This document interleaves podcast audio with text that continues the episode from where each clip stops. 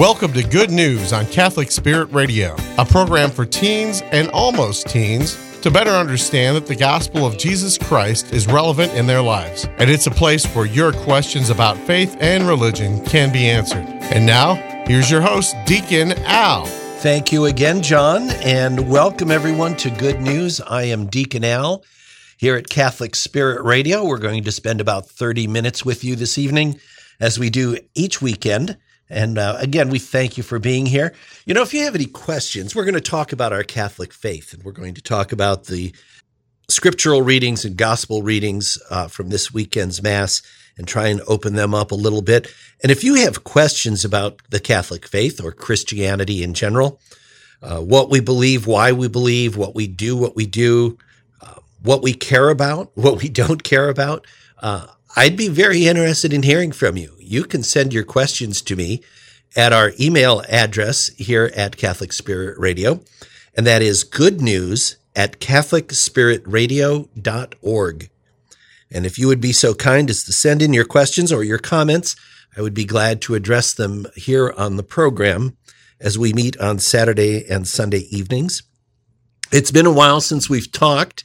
Uh, I know for you it feels like a week. For me, it feels like longer. The uh, the winter weather kept us out of the studio uh, during our regular recording date, and uh, so we're a little bit behind. So I apologize for that, but uh, sometimes uh, God's plan gets in the way of our human plans, and He planned for a bit of a snowstorm, didn't He?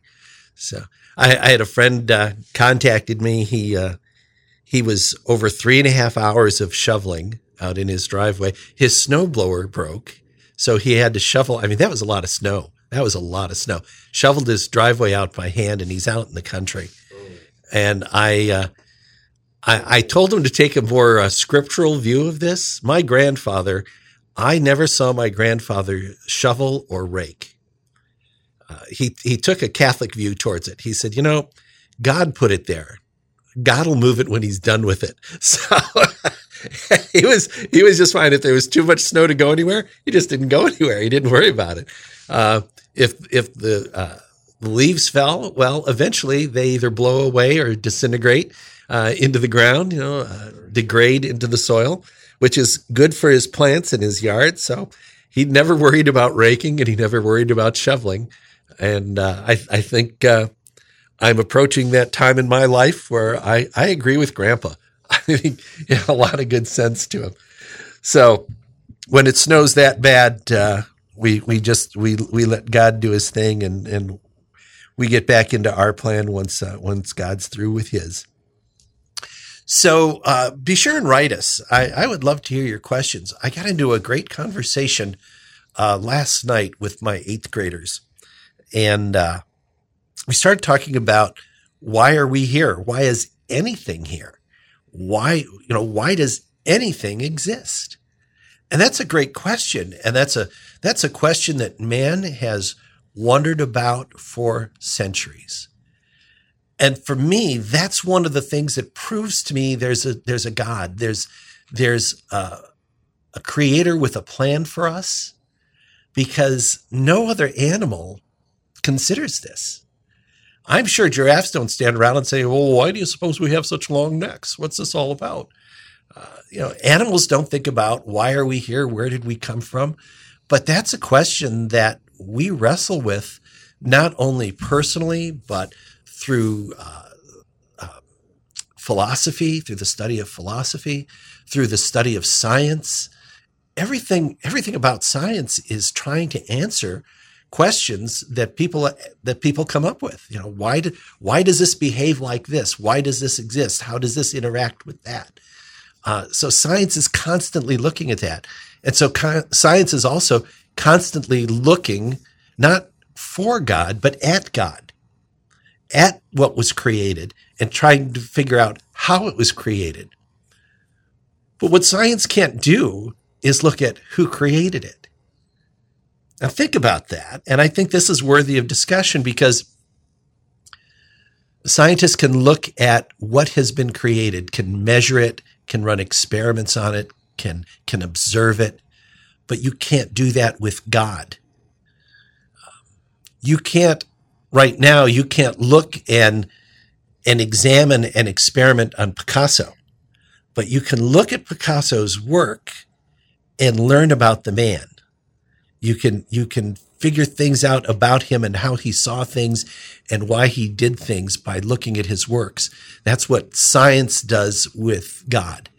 Can't look at God directly, can't experiment on God directly, but can do those things with God's work.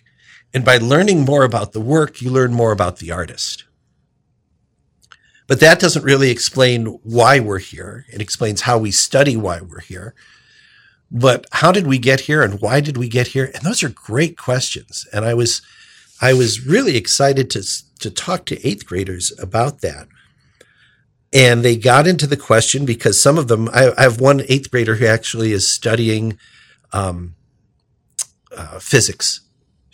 Brilliant young lady, just a brilliant young lady. And she started talking about some of the things that, that physics has discovered and that science knows how everything began. And that's, I'll go with that. You know, the Big Bang Theory, sure, I can go with that. But it doesn't say who began it. It just says how it was done, not who did it. And there had to be a cause. Everything has a cause. So at some point, you have a cause that didn't have to be caused, what they call the uncaused cause. And this, again, these are, these are, uh, things that philosophy has been studying and, and considering for centuries. So that uncaused cause had to have a purpose, had to have a reason, had to have an intellect, had to be simple so that it didn't age, so that it couldn't break down. You know, there's knowing that there's an uncaused cause, you have to think about what would it take to exist as that uncaused cause. And, and that really, the, the best answer to that is God, is, is, is this, this spiritual creator, this intelligent designer, because there, there are no other explanations that, that are logical, that are rational. So one of my, one of my students, and I thought very wisely said, well, what if it was always here? What if the universe just always existed? If God could always exist, why couldn't the universe always existed? And I think it's a great question. And science was kind enough to supply the answer. So we turned to Google because everything, Google knows everything. And if it's on Google, if it's on the internet, you know it must be true. I mean, I just, I saw a quote the other day that said, if it's on the internet, it must be true. And it was signed by Abraham Lincoln. So, so we turned to the internet and asked the question, how old is the universe? And you know what? There's an answer. Science, and I love the fact that it said this. Scientists, this was the first, the opening sentence. Scientists have determined that the universe is about 3 Uh, I'm sorry, 33.8 million years old. 33.8 million years old. Great. I think that's wonderful that science can determine that. You know why? Because it means that about 34 million years ago, there was nothing. If the universe has age, that means that at some point it began because that's when we start counting the age at the moment of creation. If, if you're 14 years old, that means that 15 years ago, you didn't exist. So whatever the age, and I may have gotten that wrong. It may have been 33.8 billion years ago. Whatever the age they've given the universe, I think it was billion. Whatever age they've given it means that prior to that age, it wasn't there.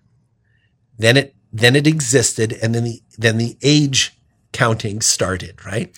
So science is saying it wasn't always here. At one point, there was no universe. So what created it? How did it come into being if it wasn't? And you can't make something out of nothing. At some point, something caused something and then made that something create beyond itself. So that, that always existing cause, that uncaused cause, uh, we call God. And we know that it had certain characteristics the ability to create, the ability to move, the ability to think, uh, the ability to not wear out or die. Because everything that has age dies. And I did find out there's one thing, one thing we know of in our, in our natural world that doesn't age. Have you ever heard this, John? It took me a long time to find this. Electrons don't age. An electron never decays. It's the only thing science is, has been able to point to to say doesn't age, doesn't decay. But what they also know is has to be created. It doesn't, it just doesn't exist. Something has to create the electron. Now, a lot of uh, a lot of physicists believe that that happened in the Big Bang. That the Big Bang created all the energy and all the matter that exists in the universe, all came into creation at one moment. Cool. I'm good with that. If you want to say all electrons are the same age as the universe and the universe has age, we still come to the same thing. Then, okay, at some point it didn't exist and at some point it did. What caused that? Something that already existed and didn't have to be caused to exist had to cause everything else. We call that God. And, and ever since we've, we've come to that summary, that conclusion, we've started to find out how do we contact that? How do we come into communication, into communion with that cause. And that's what faith, that's what religion is all about, is coming into communion with that, that original cause of everything. And I just, I think that's a, that's an ongoing conversation that can take place. It's a fascinating one. And if you have a comment about that or a question about that, please write us at uh, good news at catholicspiritradio.com and the conversation uh, can continue. But we had, it was a great, great conversation. And I am always so impressed with how bright uh, many of today's young people are. Um, I also get a little disappointed at, at, at schools. I love teachers, but I, am not crazy about education in that I'm not sure. I don't, I don't know if it's, um, they can't get into some things or they choose not to get into some things or it's I know it's hard getting students to to pay attention. But when we have I have a student that says, well, my science teacher says that there is no God because of da da da da da, or science proves that there's no God. Science can't prove that. Um, wrong tool. Wrong tool. So uh, if you want to talk about that, we'd, I'd love to hear your comments or your questions at goodnews at catholicspiritradio.com. Thank you again for being here. We're going to uh, look at the uh, readings from the Mass this weekend and talk about scripture. So, our first reading is from the prophet Jeremiah. I, I always feel bad for Jeremiah.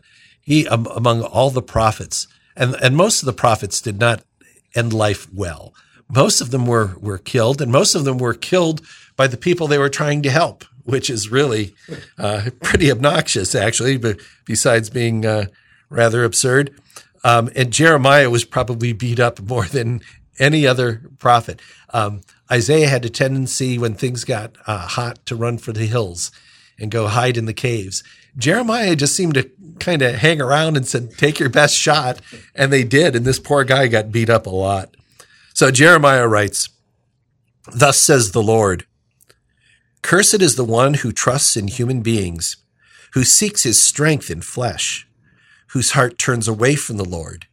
He's like a barren bush in the desert that enjoys no change of season, but stands in a lava waste, a salt and empty earth.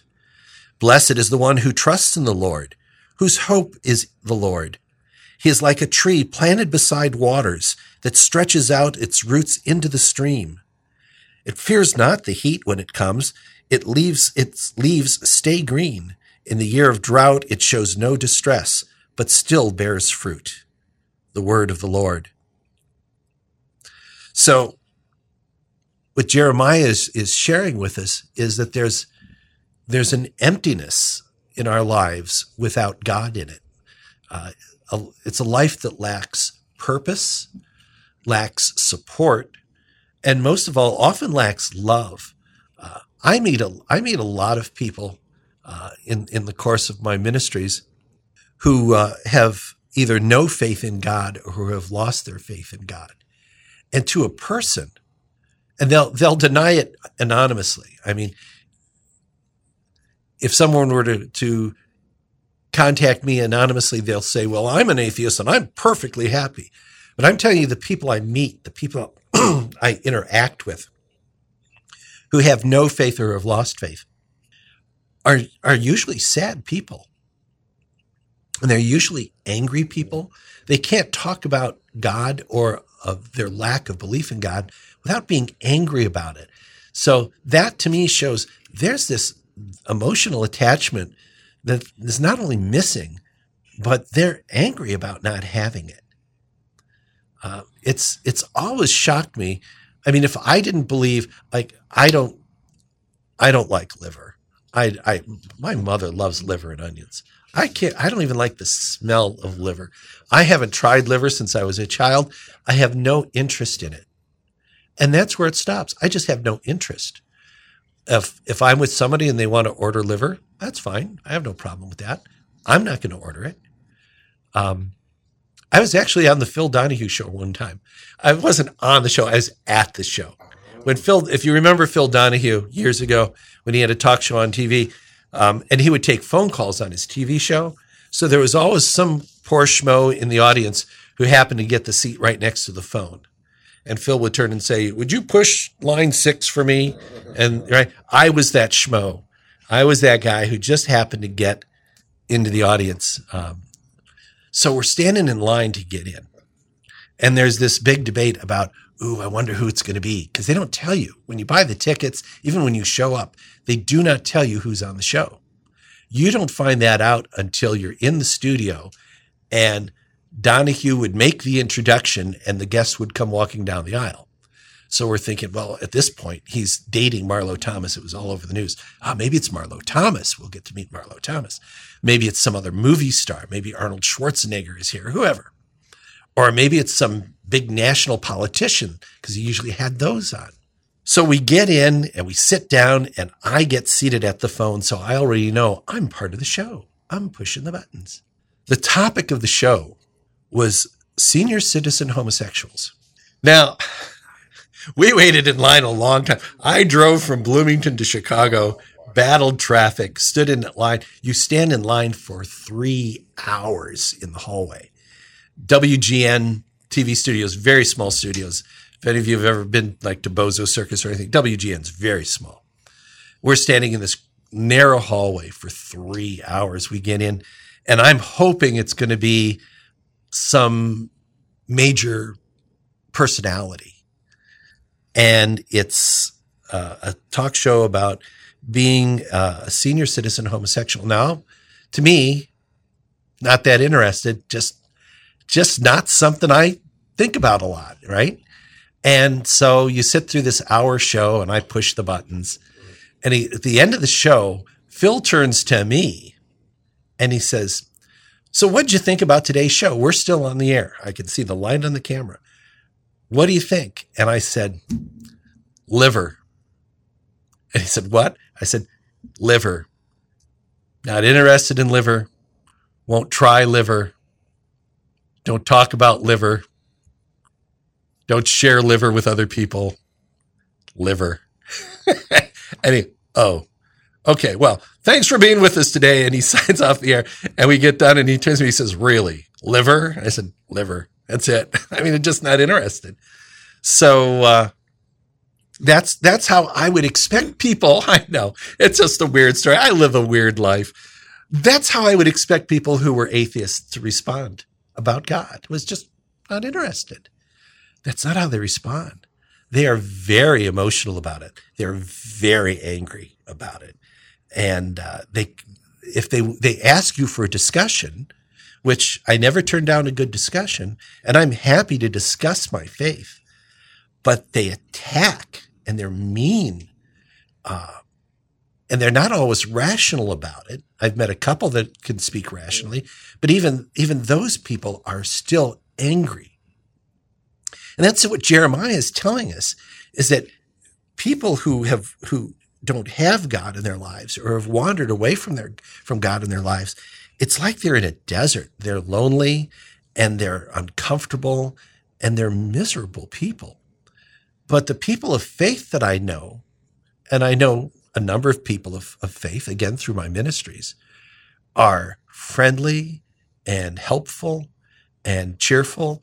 Yeah, they're not perfect. I'm not saying they don't make mistakes, but they understand there's this, this entity in their life that loves them and that is active in their lives. And so the, the loneliness and the emptiness that you sense from people who have, who have left God or have never discovered God, there's a distinct difference in that. And I've even met people of other faiths who are active in their faith, non Christian faiths, who still have that characteristic of friendliness and peacefulness and love because God's in every religion, even if they don't identify that God. God's truth is, is more written on our hearts than in books. And even people of non Christian faiths are in, in, on a sincere journey to discover that entity that we talked about. They might be on, they might not be on the best path, but they're still, they're on the journey seeking the same goal. They're trying to understand why we are here and why we are who we are and why we are so unique in the known universe. So you have to give them credit for that. And I see these shared characteristics, which tells me that they've discovered to a point the same thing that, that Christians have discovered, just in a different way. But the people who reject all of that, uh, I, I, my heart really goes out to them because these are not happy people. And and life isn't easy, but it's not sad. I mean, there's tremendous beauty around us. There's tremendous joy in this world, despite the, the problems we have like Afghanistan and the Ukraine and the South China Sea. We have some humongous wounds in our world um, that I pray daily. Uh, God's wisdom and, and strength leads some people to much better decisions. We have some horrendous things going on, but imagine that's with the world with God in it. Imagine a world without God in it. If we didn't have the people who who felt the joy and saw the beauty and were kind and forgiving, if if no one had that, think of the mess we'd be in. I don't think there's there's isn't a single problem in the world that couldn't be solved if there was uh, if we were more Christ-like, if everyone could be more Christ-like, uh, we could we could not only solve these issues, but we could avoid them completely. So we're going to move on to gospel because I've, I've, talked so much. We're we're running out of time already. That's hard to believe. Uh, the gospel's from Luke, and this is beautiful. This is one of the versions of the Beatitudes. There's a few different versions in the Bible from a different viewpoint of, of different authors, but this is the Beatitudes uh, in the gospel according to Luke. Jesus came down with the twelve and stood at a stretch of level ground with a great crowd of his disciples and a large number of the people from all Judea and Jerusalem and the coastal region of Tyre and Sidon. And raising his eyes toward his disciples, he said, Blessed are you who are poor, for the kingdom of God is yours. Blessed are you who are now hungry, for you will be satisfied. Blessed are you who are now weeping, for you will laugh. Blessed are you when people hate you, and when they exclude and insult you and denounce your name as evil on account of the Son of Man. Rejoice and leap for joy on that day. Behold, your reward will be great in heaven, for their ancestors treated the prophets in the same way. But woe to you who are rich, for you have received your consolation. Woe to you who are filled now, for you will be hungry. Woe to you who laugh now, for you will grieve and weep. Woe to you, all who speak well of you, For their ancestors treated the false prophets in this way. The gospel of the Lord. So what, what I see Christ talking to this crowd about, and you have to think about the situation at the time and compare it to the situation at our time. You had two um, desperately different groups of people. You had the common people in the area who were very, very poor, uh, always seemingly near the point of starvation, uh, under the control of the of of a foreign power, the Romans. And then you had the very, very rich, the elite, who were not good at sharing their their abundance with those who had nothing. And Jesus is is scolding the one group for not showing mercy and care and kindness to the other group and telling the other group, I know it's hard for you now, but understand there's a reward waiting for you that will solve all these issues for you. Be patient and, and trust in God. And then scolding the other group saying, you've gotten the only reward you're going to get and it's temporary the wealth you have is, that you have now that you have you've kept for yourself uh, to make your own life easy is temporary. Everything you have now, all the food you have that you didn't share, that's temporary. Uh, at some point, you're going to have to pay the price for all these extravagances uh, that you kept. So that's that's kind of it in a nutshell. I, I'm going to have to rush. I apologize. This is this half hour has gone really really fast, but we'll come back to this because the Beatitudes is really at the core of of the Christian character. But just know that if you're in one if you're in one group or the other, you have one of two things waiting for you: um, great reward for what you uh, what you don't have now, and great reprisals, great great reprisals for what you have now that you have kept to yourself and not shared with those in need. So uh, think about that the next time you uh, you get a request to uh, to help a charity or to help a neighbor who's in need. I hope you have a wonderful week. Uh, I hope the snow goes away quickly. I hope COVID goes away even faster. And uh, we look forward to talking to you next week here on Good News. God bless and have a wonderful week. You've been listening to Good News on Catholic Spirit Radio, a program for teens and almost teens to better understand that the gospel of Jesus Christ is relevant in your life. Submit your questions to Deacon Al at goodnews at catholicspiritradio.com. That's good news at catholicspiritradio.com. Deacon will answer your questions about faith and religion. Thank you for listening to Good News on Catholic Spirit Radio.